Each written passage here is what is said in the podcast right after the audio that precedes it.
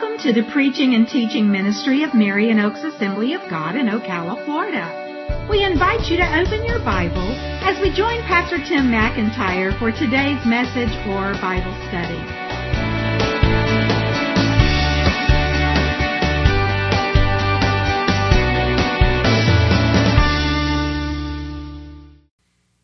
We've taken a couple of weeks off of our Bible study series because of missions convention, and last week we had a fellowship and game night, which was a lot of fun.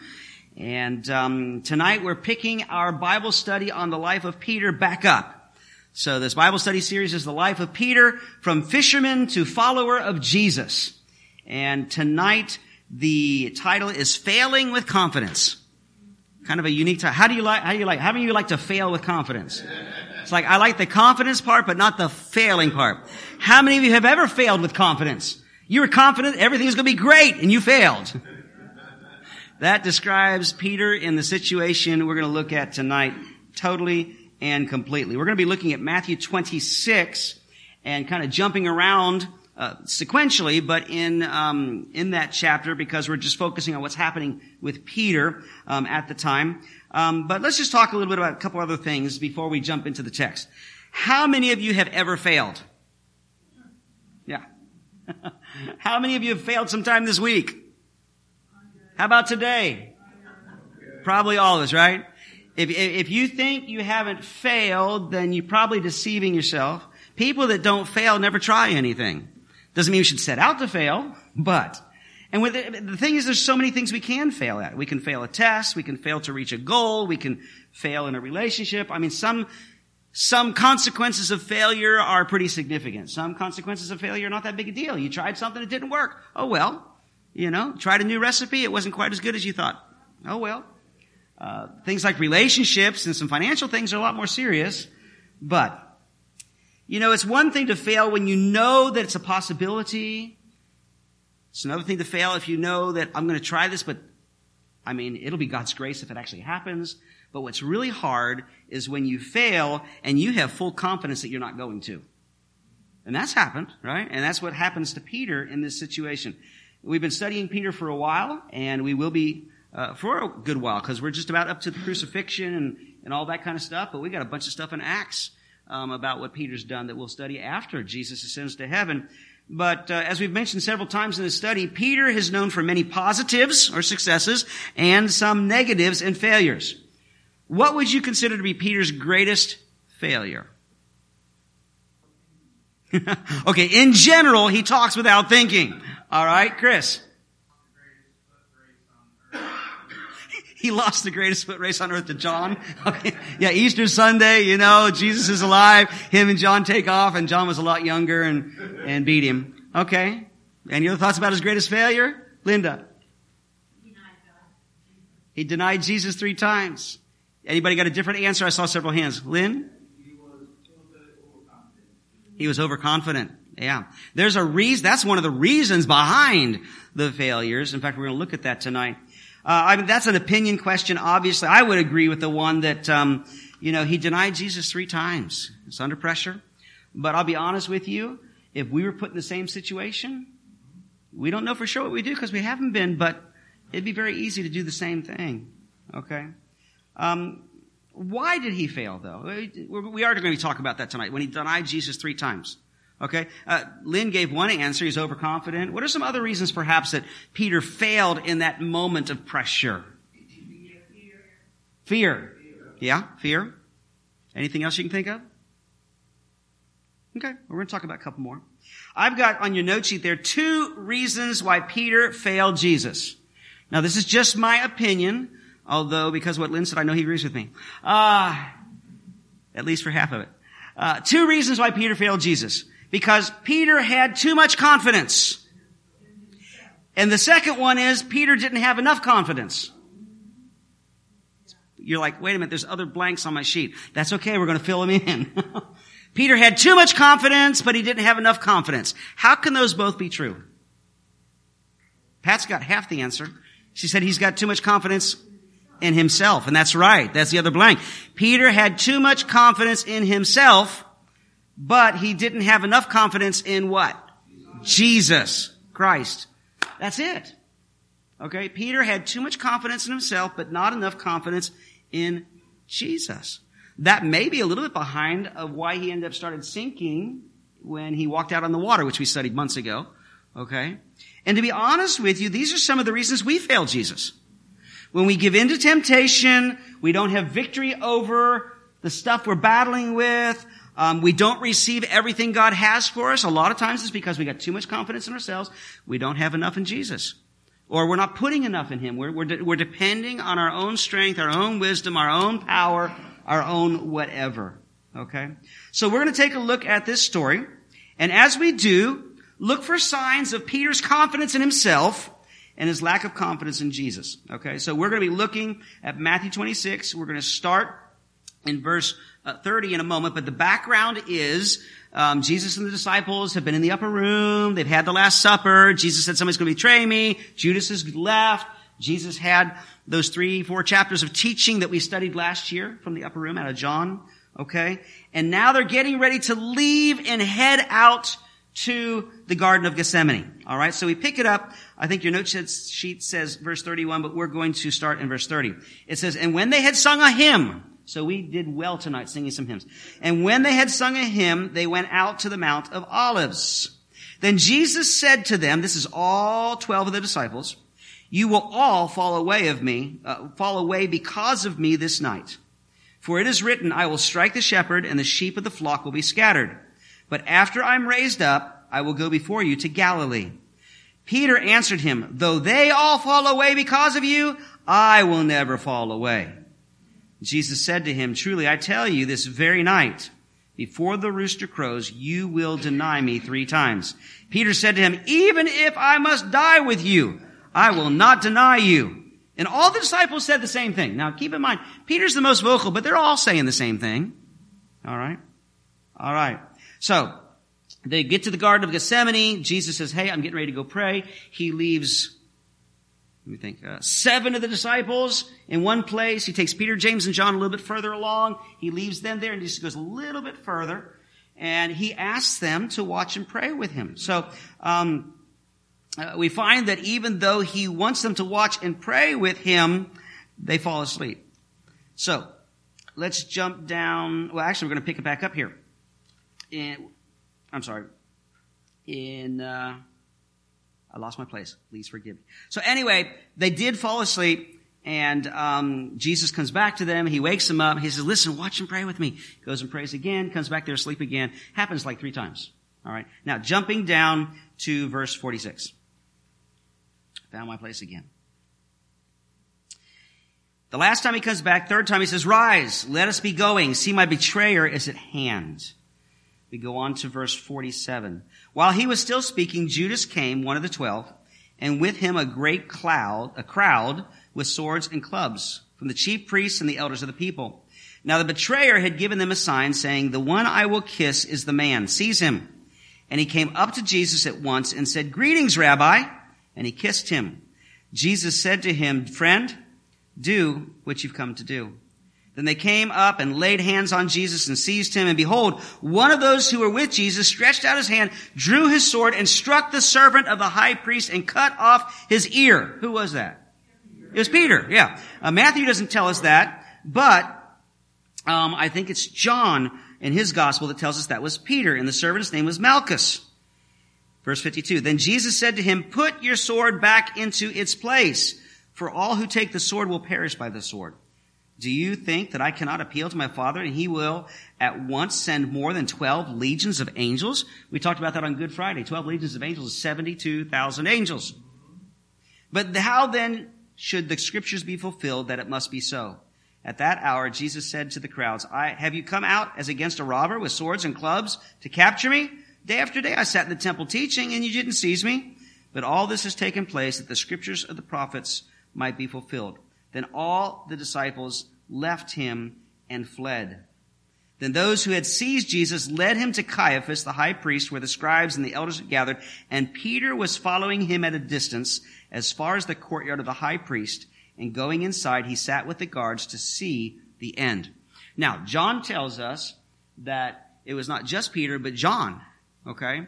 And that John was known by the people in the high priest household, family connections, whatever, and he got them in, but then John disappears. We don't know if he went further or what happened, but Peter's by himself in the courtyard, uh, by himself as far as the other disciples are concerned. He's with a group of people. Alright? So anyway, um, Peter's sitting in the courtyard. Jesus is in an interior space, room, whatever, being questioned and unjustly tried and all that. Apparently there's a window, doorway, something open because later on we're going to see that after Peter denies Jesus, he turns his head and Jesus' eyes and his eyes meet. You know, he can see Jesus, Jesus can see him. Alright?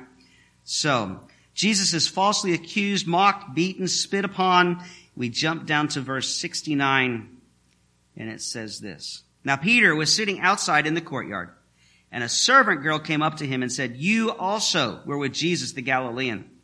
But he denied it before them all saying, I don't know what you're talking about. I don't know what you mean. And when he went out to the entrance, got a little uncomfortable, thought he changed position. Uh, another servant girl saw him and she said to the bystanders, this man was with Jesus of Nazareth. And again he denied it with an oath. I do not know the man. After a little while, the bystanders came up and said to Peter, surely you too are one of them because your accent betrays you. Then he began to invoke a curse on himself and to swear, I do not know the man. And immediately the rooster crowed. And Peter remembered the saying of Jesus, before the rooster crows, you will deny me three times. And he went out and wept bitterly. Now, when it talks about he's swearing and cursing, it doesn't mean he's cussing people out or even using foul language. It means he was doing what would be illegally. He says, I swear before God, stack about how are we do today, you know? I do not know. May God strike me dead if I'm telling a lie, you know? Cross my heart, hope to die, stick a needle in, whatever your preferred method of verifying the truth. Actually, Jesus says we shouldn't do it that way, but that's what he was doing. Very seriously saying, I do not know this guy. But you know, earlier he said that he would never deny him. He would die with him. And in the garden, he pulled out a sword. He was ready to die then. And then Jesus says, don't do that. Maybe that kind of confused him, thinking, well, maybe I shouldn't resist. Well, I don't know. But for whatever reason, overconfidence, fear, he denies Jesus. But does that mean he wasn't sincere? No, he was very sincere. Does it mean he didn't love Jesus? No, he loved Jesus. I mean, he was passionate about Jesus. He was committed to him. He didn't intend to deny Jesus. I think when he said, I would die for you, he really believed that. You know? The circumstances changed things. He was full of confidence in himself. Now, you know, because of Jesus' example and perhaps our own concerns for ourselves, I've heard people tell me like, you know, if I was ever faced with a situation of denying Jesus or I would be harmed in some major way or lose my life, I don't know if I would do it or not. I don't know if I'd be able to stand for Jesus.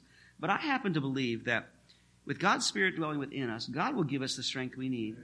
That whatever we face, that we can stand strong. I mean, it's still our choice. You know, I'm sure there have been those who have denied Christ under pressure through the years, but there have been so many people, ordinary men and women, who had the strength to stand uh, under supreme persecution and, and all that kind of stuff. And I think it's because of the presence of the power of the Spirit of God. So we're going to see as we continue to study Peter's life, Peter becomes a different man. Not just because of the resurrection. That's a big deal, but because of the Holy Spirit on the day of Pentecost. All right. But as I said earlier, we shouldn't be too judgmental. Um, we might would do the same thing in the situation. Um, Peter at least tried to defend him, and he did follow. I mean, the rest of the disciples, except for John, they took off. But Peter at least tried to stay close. He was in the courtyard, you know, and after he denied him the first time, he didn't get up and leave. He just got up and moved hoping he wouldn't be bothered. All right. So he stayed close. He knew he was in a threatening situation. So, I mean, he didn't come through in the clutch and say, I know Jesus, go ahead, crucify me too. But neither did he run, you know, um, completely anyway. So, well, we won't probably ever be in exactly the same situation because Jesus won't be crucified again. But we are often in situations we were tempted to deny Jesus. I don't mean literally somebody say deny Jesus, but I mean we can deny him in our words, we can deny him in our actions, we can deny him in our thoughts. You know, anytime we just say, Jesus, forget it, I'm going to do things my own way, that's a form of denying Jesus. All right? Um, and usually it's because we've got too much confidence in ourselves and not enough in Jesus. But there's some things in this story that we see that uh, Peter did or didn't do that are warning signs. That can be warning signs for us too, for whatever situations we forget, uh, we face. But I want to say this before we move on, that it's not bad to have confidence. Okay? God wants us to have confidence. He just doesn't want us to be overconfident in ourselves. We can have confidence in Christ. We can have confidence in the strengths God's put in our lives. We can have confidence in the gifts that God has given us as long as we recognize it's because of Him and we're, we're giving the glory to Him and we're putting our confidence in Him and what He wants to do in and through us. Alright? So what are some signs that we are in danger of failure? We see these signs in Peter's situation in this story. Signs we are in danger of failure. The first one is this, is we ignore the warnings. We ignore the warnings. Peter had been warned. Not once, not twice, but three times that we have in scripture, he had been warned that he would fail. He had been warned that he was in danger of denying Jesus. The last lesson, I think it was the last one we studied, from Luke 22, when Jesus spoke specifically to Peter, he says, listen, Satan is asked to be able to sift all of you guys. But I've prayed for you specifically. So that after you come back, it's a done deal, you're gonna fail. But when you come back, okay, so there's one warning. And then we have two warnings in the passage we just read tonight. He, Jesus told the, all the disciples, you're all going to run away. You're all going to desert me, whatever. And Peter says, no way, no way, no way. He says, Peter, yes. In fact, specifically you, three times before the rooster crows. You know, it's really interesting. Every once in a while you read about a natural disaster or something, and um, some natural disasters you have advance warning. I mean, we know about that being here in Florida. We've been here over 17 years, and we've only had one major hurricane that we've had to go through in our area. You know, but you know, when the hurricanes come, you know they're coming. And so everybody puts out the, the, governor puts out the warning, you know, the mayors of the cities, you know, this is what you gotta do. And if you need to leave, you need to leave. And some people do, some people don't. People choose to do what they're gonna do based on how confident they feel about whether it's really gonna happen, how confident they feel that they're ready to weather the storm. Um, and some people make it through. They're very fortunate. God's gracious. And some people don't. I remember reading about, um, maybe you remember this too, March 22nd, 2014 up in Washington state. All right. There was this big mudslide. Took out a bunch of houses. 41 people died. But the thing that was so sad is that they knew it was going to happen long before it did. In fact, there had been studies over decades that it was going to happen. It was just a matter of time. But people kept building houses there, kept moving into houses there. But even before the actual event, there was warning that, hey, there's a really good chance this must, it's going to just wipe this out. And people said, ah, no, we'll stay. What? They became too confident. Yeah, why do people ignore warnings? I mean, too confident, yeah. But what are some other reasons why people ignore warnings? It's not going to happen, or it won't happen to me. You know, I mean, have you ever felt like you're the exception? Yeah, I know that usually when people do that, that happens, but it won't happen to me. You know, I'm the exception. the benefits outweigh the possible consequences. All right. My house has a better foundation. You know, you know, my house is stronger when the hurricane comes, you know, somehow, you know, and God's going to put this invisible army of angels around it. So anyway, Lynn? Mm-hmm. Yes. And sometimes people are just ignorant of the facts. They're right there in front of them. But I mean, how many times do we ignore something that's right in front of us because we don't want to believe it? We don't want to, you know, I, whatever. Yeah. What were you going to say, Chris? Rebellion. Yeah.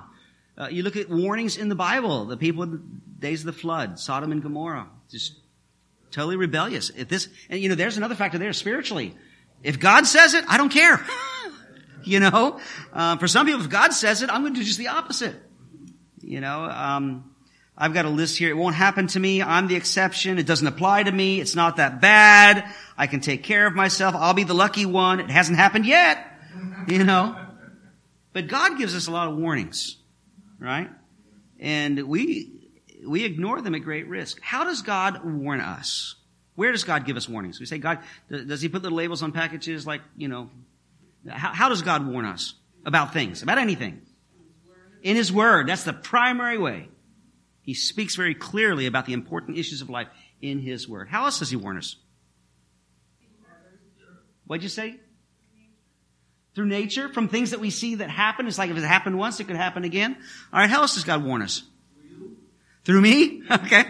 Yeah, we laugh, but that, that is true. He does warn us through people that are speaking His word. Okay? Or that God gives revelation to. Not wacko, but you know, you gotta weigh everything people say against His word, but God does speak through people. You know, any way we get God's word, whether we read God's word, we listen to God's word, we hear a sermon, we hear a Bible study, okay? Um, and not just a preacher. It could be, you know, it can be a friend or a family member who really loves and cares about us, that has some wisdom, and God will use them to warn us through wise people. Not wise guys, but through wise people. All right? And how about common sense? Now I know we all have different amounts of common sense, but God has given us all at least some common sense. You know, but how many times do we go against common sense? And then as soon as we do, it's like, I know I should have listened to that little voice. and that leads another thing, God can lead, listen, lead us through the still small voice of His Holy Spirit. If we're sensitive to that. So, anyway, but, you know, all these ways are God's warns us, but what are some of the things that God warns us again, uh, about? Sin. Yeah, and that's a big category. What are some other specific things that God warns us about? Things that are going to hurt us. Yeah. The consequences of sin. Yeah. And consequences of other things that may not be sin, but they're not really good for us. I mean, we have principles in God's Word. There are some things that aren't sin, but it's still better for you not to get involved with it. You know? Um, I mean, just about, as I mentioned before, any area that's significantly important, God's got some good advice about on. Either specific or at least general principles. You know, I think one of the biggest areas that the world in particular, but even in the church, people are so freely, flagrantly just saying, ah, oh, I don't care what God says, I'm going to do my own thing. And that's sexual immorality. God gives all kinds of warnings. You know, and he says, flee sexual immorality, which, you know, the, the, the deep Greek meaning of that word flee means run really fast in the opposite direction.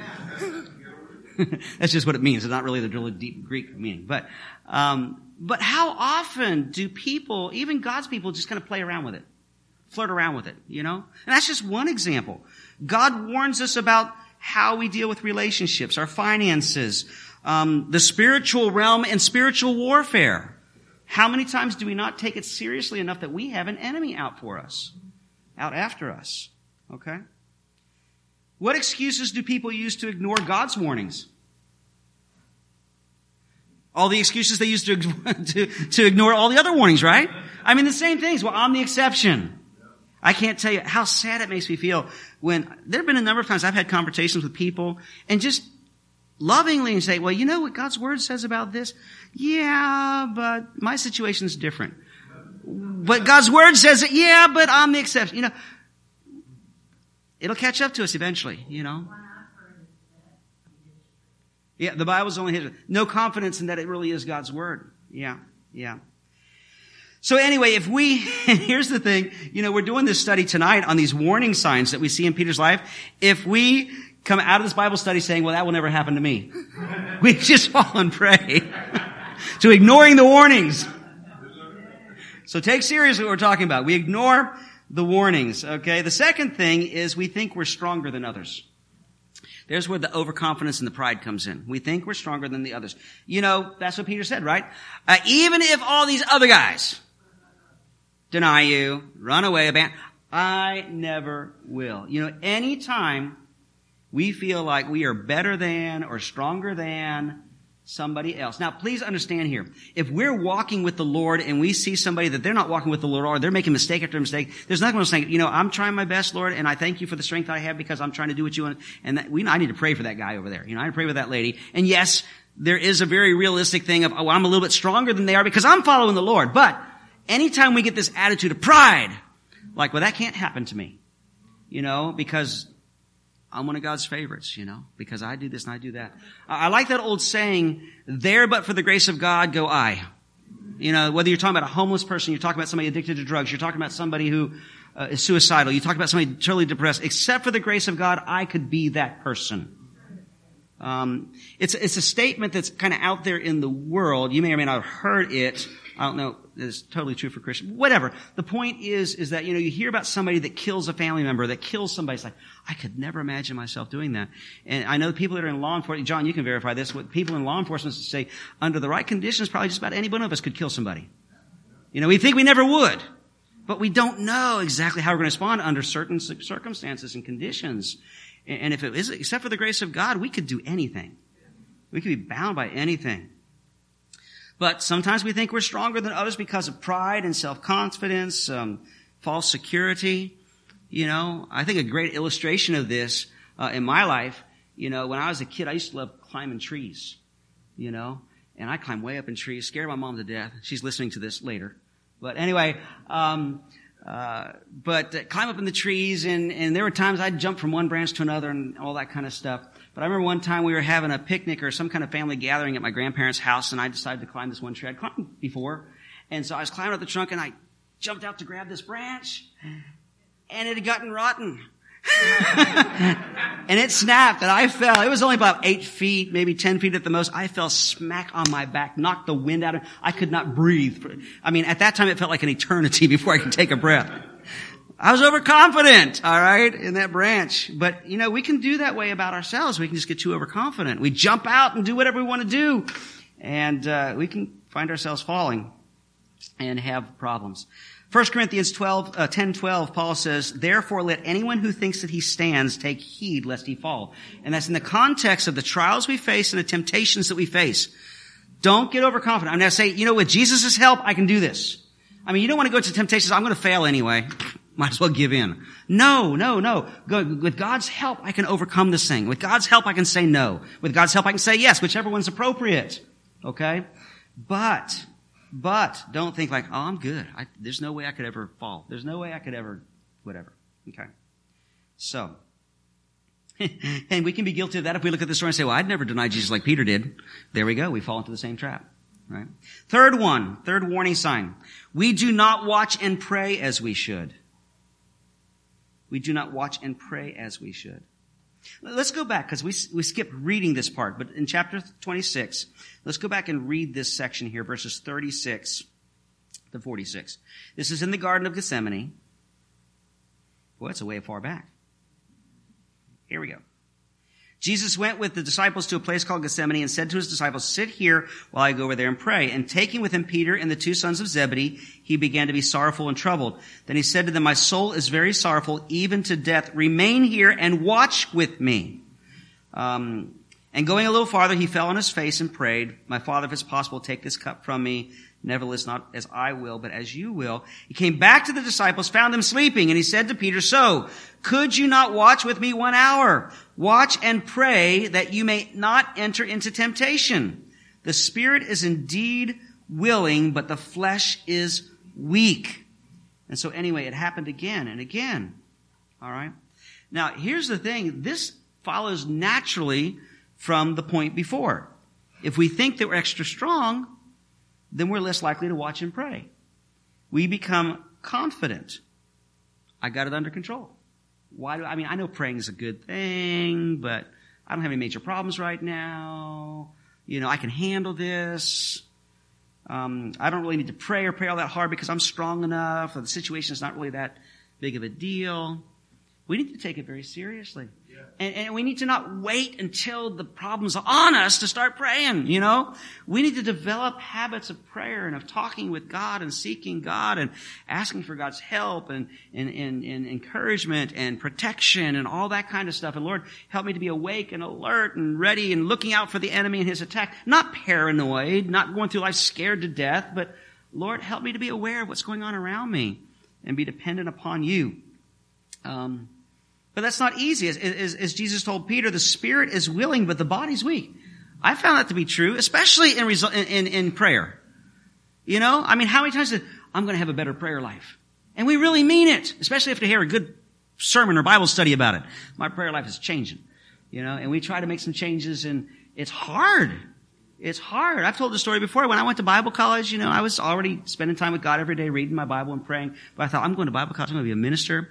I'm going to really get my life in good shape, spiritually speaking. I'm going to get up every morning at five o'clock in the morning because I had to work in the cafeteria for breakfast. I'm get up at five o'clock in the morning, go spend an hour with God. You know, I'm going to pray, read my Bible. And, and that first morning I got up, went down to the chapel on my floor and spent that hour and woke up an hour later, fell asleep. And that happened a couple days in a row. Um, my problem was I was picking the wrong time of the day for me. You know, you should always spend your time with God whenever it's the best time for you. Okay? People in the Bible did it first thing early, early in the morning because that was the best time for them. That was before they got busy and they were busy all day long working in the fields, minding the flocks, all that kind of stuff. You know, and so you need to find the best time. And then I eventually found out that after I'd worked dinner in the cafeteria, before I start my homework, I'd go spend an hour with God then. That was good. I was wide awake, had plenty, plenty of alertness. I could pray, read my Bible, and then go do my homework. You know, it's all halfway through the night. But anyway, that's all about college. Uh, but the spirit is willing, but the body's weak. All right. So um, we just got to overcome that, and God can help us overcome that. All right. So that regular time of prayer is important. Um, yeah. The fourth one is we try to follow Jesus alone. We try to follow Jesus alone. If you look down at verses 57 and 58, down here. Then those who had seized Jesus led him to Caiaphas the high priest, where the scribes and the elders had gathered.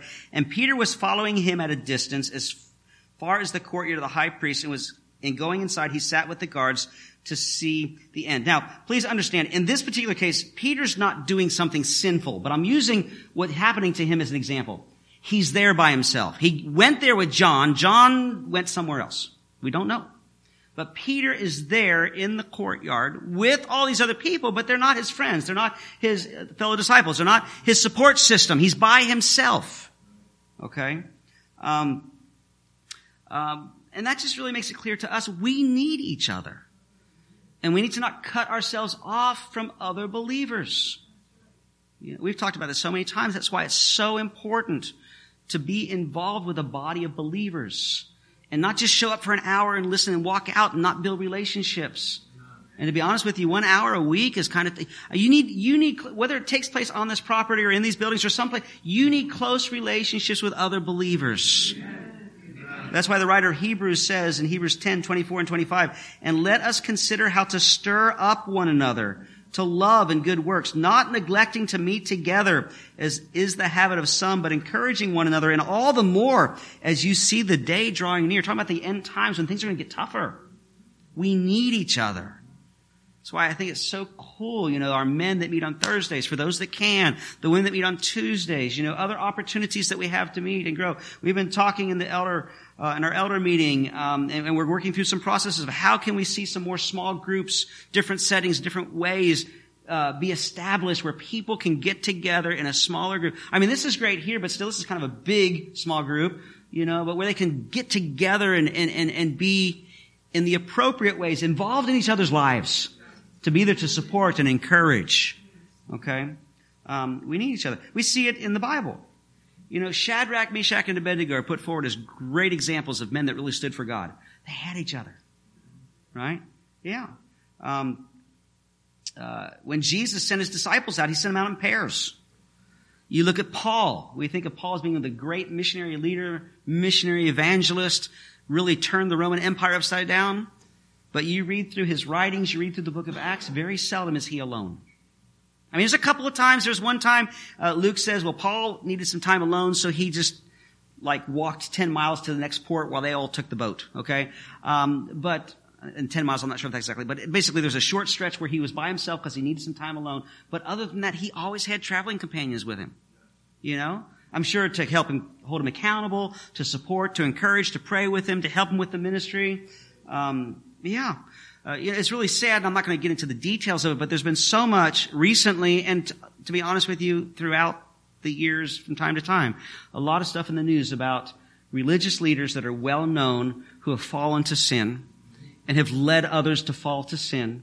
And if you really, if you can know the details to the degree that you can, usually one of the factors is a lack of accountability you know, other brothers and sisters who have the right and the ability to really speak into their life and help hold them accountability or a resistance to respond to the accountability, you know. And so that's so sad. We, we need each other. You know, even in nature, I mean, how many times have we watched National Geographic or one of those other shows and you see these nice little antelope bounding along and then here comes the lion or the panther or whatever. Boom! And who, which one is the one that he brings down? The one that's off all by himself. you know? Yeah, it reminds me of that old story, these two hunters that are out hunting and all of a sudden there's a bear behind them and, and the guy says, you better run fast. He says, I only got to run faster than you. So, anyway, so we need each other. I like Ecclesiastes chapter 4 verses 9 to 12. Two are better than one because they have a good reward for their toil. For if they fall, one will lift up his fellow. But woe to whom is, who, woe to him who is alone when he falls and has not another to lift him up.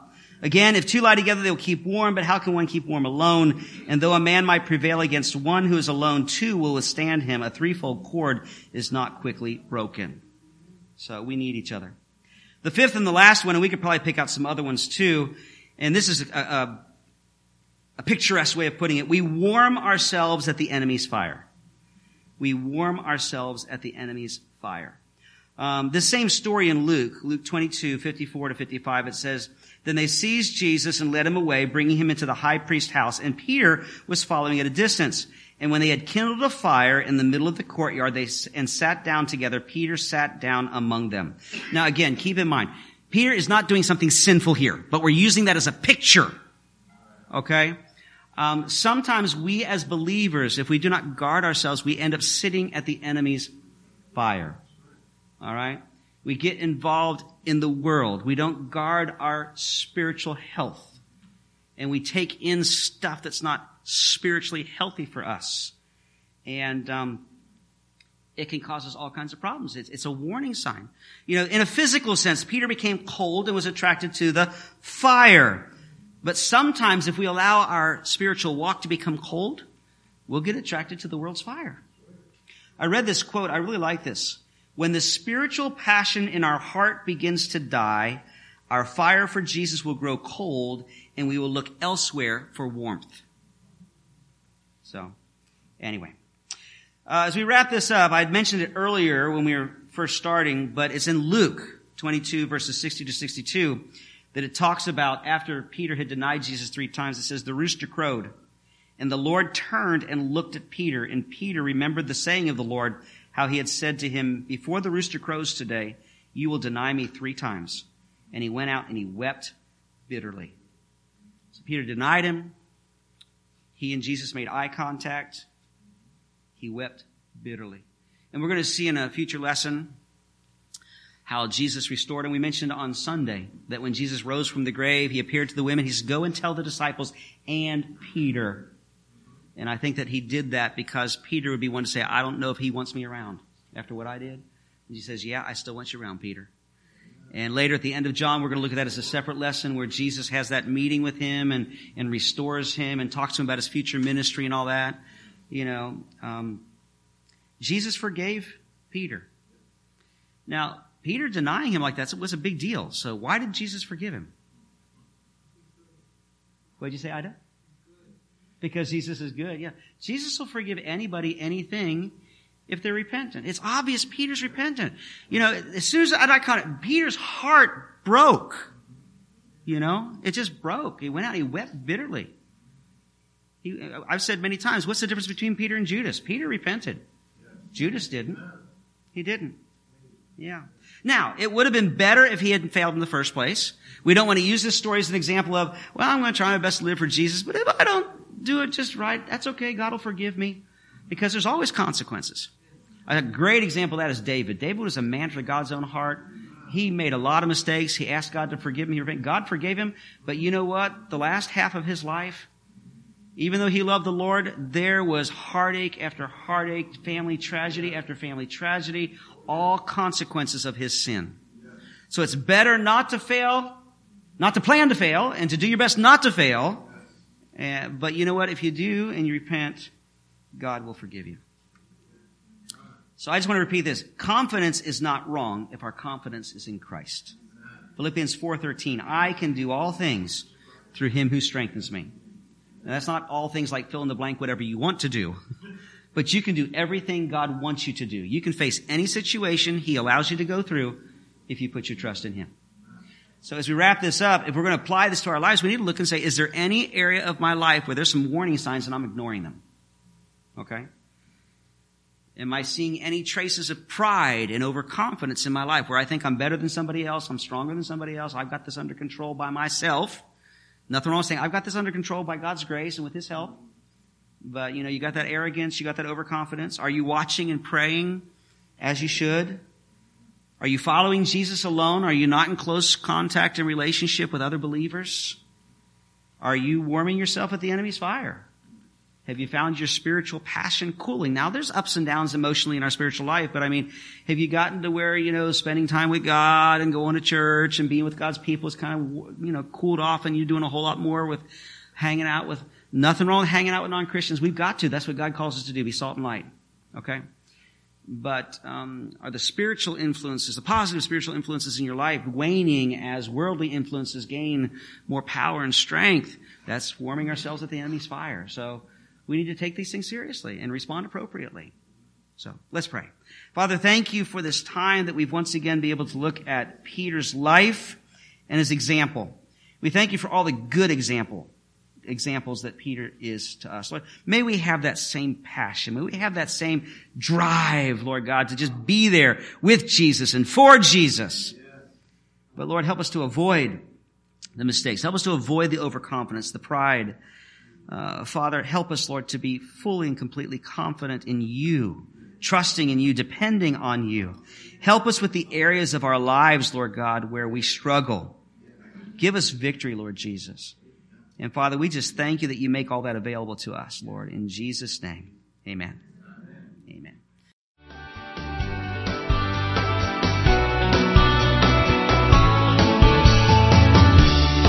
We hope you've enjoyed listening to today's message or Bible study. For more information, please contact us at area code 352-347-3001 or visit us online. If you are interested in supporting this ministry, go to our website and click on the online giving tab. Our website address is www.marionoaksag.org.